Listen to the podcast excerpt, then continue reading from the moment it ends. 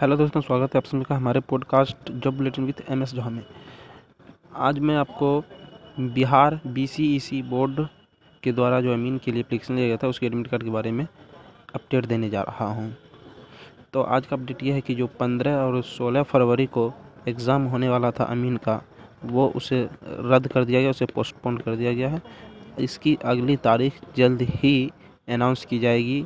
ये ऑफिशियली ऐलान B C board ने अपने वेबसाइट पे दिया है। इसलिए कोई भी इस इंतज़ार में न रहें कि एडमिट कार्ड नहीं आया है, एडमिट कार्ड नहीं आया है। इंतज़ार करें, जल्द ही इसके लिए इंतज़ार, इसके लिए एग्ज़ाम की तिथि घोषित की जाएगी, फिर एडमिट कार्ड भी आ जाएगा। Thank you.